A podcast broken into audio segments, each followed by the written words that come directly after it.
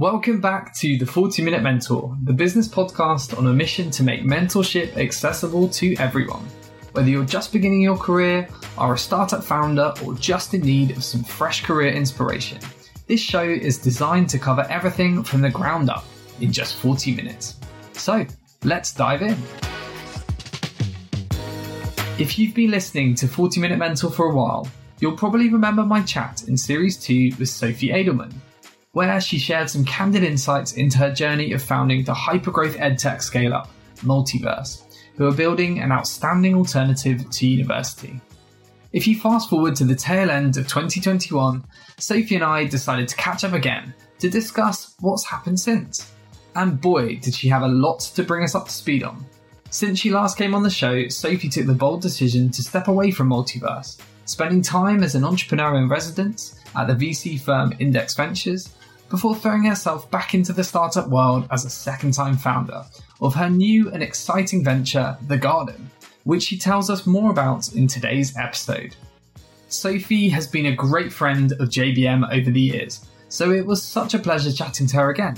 And even in 15 short minutes, she still managed to pack in tons of mentorship and brilliant advice. But enough from me, hear from Sophie yourself in this special Where Are They Now episode. Sophie, welcome back to the 40 Minute Mentor. How are you? Really well, thank you. Thanks for having me. It's an absolute pleasure. Last time you came on the 40 Minute Mentor, we talked about your experience of co founding and scaling the EdTech White Hat, which has since rebranded as Multiverse. And you did that with Euan Blair. And I know that since we recorded, you have made the decision to leave the business and start up a new startup called The Garden, which is very exciting. So, could you tell us a bit more about how you came to the decision to leave Multiverse and what you've been doing since? Course. Well, of course, it was it was a really difficult decision because I still deeply believe in the mission, and I loved building that team, and I love the team that you and I built together. And I think Multiverse was an incredible journey for me. You know, we raised multiple rounds of funding. We really created this amazing learning experience for apprentices, and launched a community which is which is thriving, which is really exciting. Um, and we brought together sort of hundreds of companies, including Sky and Google and Facebook, and got them to embrace the idea that you don't need to go to university in order to, to be successful, that talent is everywhere. And I think we did some amazing things about scoping out the US. They've now launched the US and laying the foundations for for getting an Ofsted outstanding result, which we achieved earlier this year. So some, you know, some amazing things that we were able to to do together during my time there. And I, I'm very proud of what we built. And I'm very proud of the team that's continued. But I think there was this nascent idea for the garden that came into my head. And I really love this early stage of building businesses. Well, the the, the, the maybe not the very early stage because it is always quite difficult, but you know, the early to growth stage and growing a team and sort of building a culture of excellence and, and, and thinking about leadership. And so the company Multiverse, well, at that time it was called White Hat, we'd started a rebrand process that completed after I left. But the company had got to this size and scale where we had an incredible team in place, an incredible leadership team. Euan and I hired some amazing leaders from across the world. And it felt like the right moment to to step back and leave multiverse in incredible hands. And I'm really proud of what they're doing. I, I think I'm the lead, you know, the loudest cheerleader on the sidelines. And although I'm not there to day to day, I'll always be a co-founder, and, and it will always be one of my babies. But now I'm really focused on the garden and um, excited to build that out. Incredible, and yeah, I mean, what what you achieved uh, at Multiverse was, you know, setting it up and, and, and I guess the scale that it was when you left. I mean, it's something to be so proud of. And I, I, guess it must be like a proud parent seeing them kind of kick on and raise more money and go, you know, further expansion globally. It must be amazing feeling to see that. But as you said, you, you had this idea and I love it. But for those that don't know much about your new venture, could you tell us a bit more about how it came about and what your vision for the garden is? Sure. Well, I spent some time earlier this year at Index Ventures. Uh, after I stepped back from Multiverse, I wanted to play around with this idea and started to speak, speaking to lots of people, you know, to really understand the space.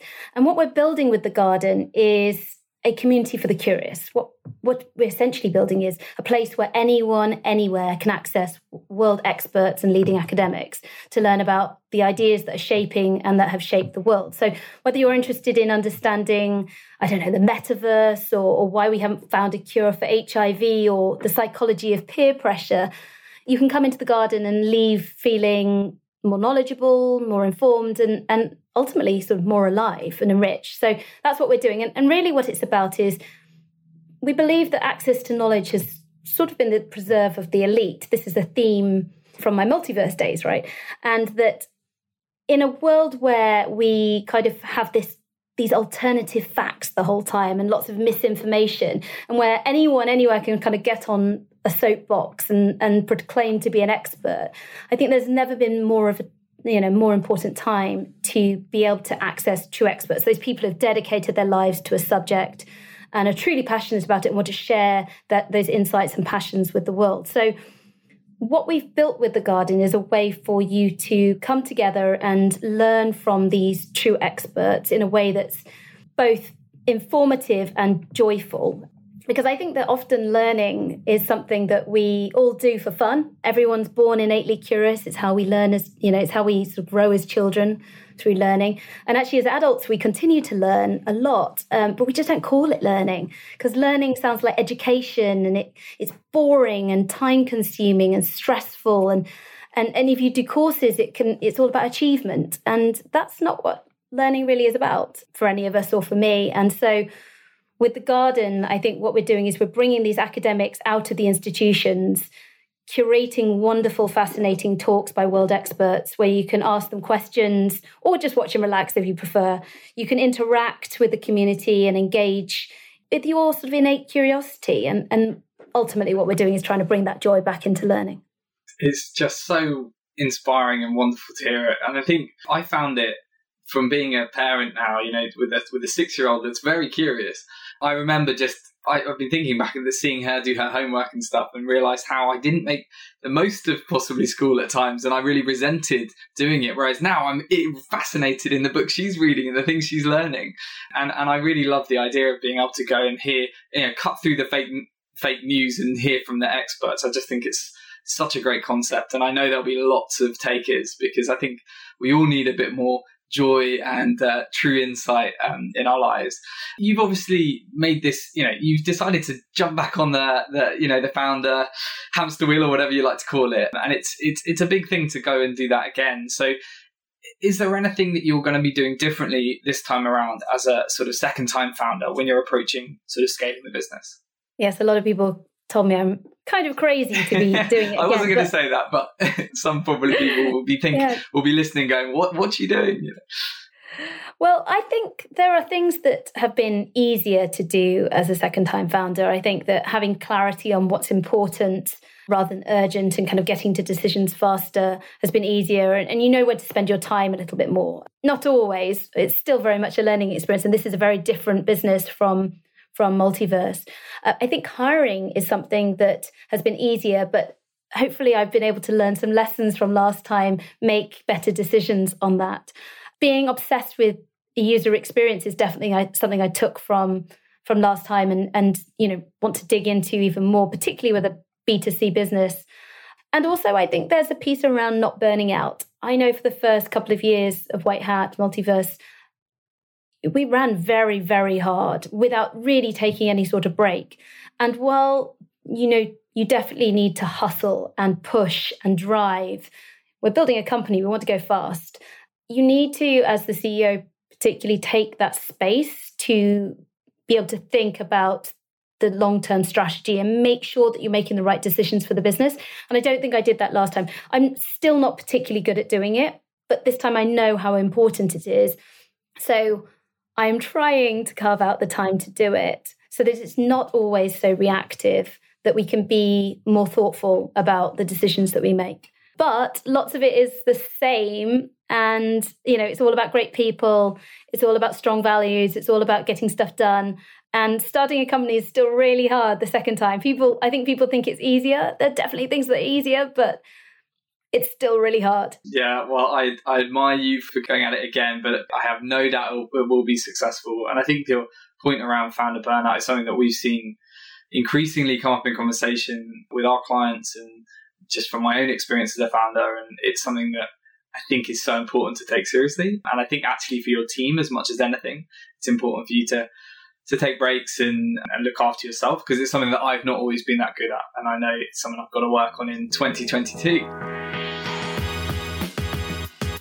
Before we continue with today's episode, I was wondering if I could ask you a small favour. We absolutely love sharing our guests' inspiring stories with you, and I can't thank you enough for being one of our loyal listeners. But feedback is so important. So if you have any suggestions on how we can make 40 Minute Mentor even better, or you just want to tell us how much you love the show or a particular episode, then we would love to hear from you. So please head over to ratethispodcast.com forward slash 40mm and leave us a review. We really, really appreciate it. That's ratethispodcast.com forward slash 40mm. Thank you so much, and we can't wait to hear from you. I mean, you've also made this bold decision to start the garden during a global pandemic, which uh, is is again something that maybe others wouldn't do. But so I'd, I'd love to, you know, the world's changed a lot in the last 18 months to two years. What's your biggest takeaway been from the pandemic and how's it impacted yourself? Well, I'll talk about a little bit about the professional sort of takeaways and, and also personal ones. So I think professionally, I think I was always a believer that being in an in office environment was really important, that having the whole team together, creating that kind of that, that team dynamic was critical to moving fast. And I think obviously the, the last 18 months have, has proved me wrong on that. I still believe that in person interaction is key for certain activities. And that's actually why, as Simon and I, my co founder, have, have been building the garden, we've decided to build it remote first, but also meet, you know, bring the team together for meetups regularly. We meet up every couple of weeks right now as a whole team, and then that may stretch to monthly. But we and we, we've been thinking about you know the ways to create the information flow that you need. But I think what my takeaway is that you don't have to all be co-located to get things done and actually people can be more productive when they're sitting remotely and you can hire better talent sometimes remotely but you need to bring people together for the right experiences so that you can brainstorm or work on different ideas. So that's one thing that has changed for me. I would have been the, the first person to say you've got to have an office before. I think the second thing that changed um, for me, and, and it's very much fed into what we're building with the garden, is the importance of learning and growth for humans, all of us, to feel purposeful, to feel happy, actually. I think, you know, when we look at what happened over the, you know, during the, the first and second lockdowns, people who were furloughed or, you know, maybe were working less than they normally would, they spent their time learning. They learned to make sourdough. They took courses. They, you know, listened to podcasts.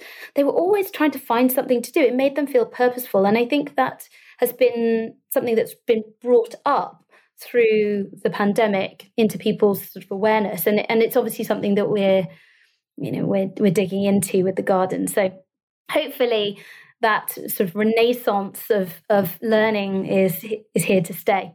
Yeah, I love that, I, and I think that's so true. Actually, isn't it? All the people that um, that I've spoke to that've been on furlough spend a lot of time working on themselves and, and actually doing things that kind of I guess some would would say are learning, but for them it's actually just jo- joyous and, and and made use of a you know made a difficult time much more enjoyable. We've talked about the the one big thing in 2021, the pandemic that has kind of dominated our lives, and in parallel, I guess something that you'll be very aware of, as am I, is just how buoyant the tech market has been in terms of hiring and you know VC money uh, flowing into startups. So it's it's it's been a kind of very strange year, and I think 2022 is going to be you know hopefully a, a very positive one, but probably hard to predict. So professionally and personally, what are you looking forward to in 2022? Well, I'm definitely looking to fully launching the garden. We're not fully launched yet. We're still really in beta. Um, so anyone can sign up as a founding member for free right now, but that won't always be the case. So hopefully we get to fully launch this and, and build, you know, a proper business later later next year and get our new brand out and really, you know, getting to hear from more amazing speakers. We've also got some new people starting. So growing a team has been, you know, part of the the joy of starting another company. We're currently 11 people. We'll be bringing three new people on starting in January. So I'm, I'm really excited to work with them and see what they can contribute um, to the team. And um, personally, I'm really excited about getting a vacation at some point. Oh, uh, yes. I, I know you've got kids. I, I, I also have two children. And while I always really try and be there for them, it's a constant trade off. You know, I've kind of got multiple babies. I've got my children babies and I've got my work babies. And I think I'm a better parent as a result of being a founder. And I think I'm a better founder as a result of, of having kids. But I think that getting a break would be really nice and, and a bit of sunshine. We haven't had a lot of sunshine this year in the UK. So I think those are those are the things that I'm most looking forward to. I second that wholeheartedly. And finally, Sophie, for anyone listening that's looking to make a career change in the new year, whether that's a career pivot, starting a business, or working towards a promotion, what advice would you give them? It's always hard to give people advice, but I think if you're thinking about starting a business, my first piece of advice would be to speak to lots of potential customers. It doesn't matter if you haven't got a fully formed idea. If you have a view on an area you're interested in or a certain type of person that you're interested in, just speak to them, ask really open ended questions, and start to pull out the threads because it's really understanding where these needs are and how people spend their time and where they're missing things. So I think, you know, getting obsessed with customers and potential customers is a great way to start. And the idea that you might end up getting disproven by the conversations that you have. And that's that's just as valuable as plowing ahead with an idea. I think if you're looking to change careers though, I always think that there's two stages to a career change. The first one being the figuring out conversations where you talk to lots of people and you have a visceral reaction to their advice because nobody well, not nobody, but a lot of people can't bear not to give you advice. When you go to them, you say, I'm thinking about doing X, Y, Z, and they'll go, Oh, no, you should do this. And they give you advice and you have a reaction to it. And that's powerful information for you to determine where you should focus your time. But the second stage, I think, of career change is about what I call the ask conversation, where once you have clarity on the kind of role you're interested in or the size of company or the location once you have some of those variables clarified you can actually go and ask people. If you go to somebody and say i'm thinking about a career change. You know i'm kind of interested in working in a consumer tech startup maybe in a product marketing role maybe in a growth role or something people don't know what to, how to help you. And so i think before you go into those ask conversations you need to have clarity so you can ask people, and then they will think of you when those opportunities come up. And it's very important not to confuse the two. Great advice, Sophie. It's a really brilliant place to, to leave this. Thank you for sharing more mentorship with our listeners. And I think I speak for everyone at JBM and the 40 Minute Mentor family when we say we wish you all the very best for the garden and years ahead because I think it's going to be a very exciting time for you. So, congrats again and good luck with it. Thank you very much. Thanks, Sophie.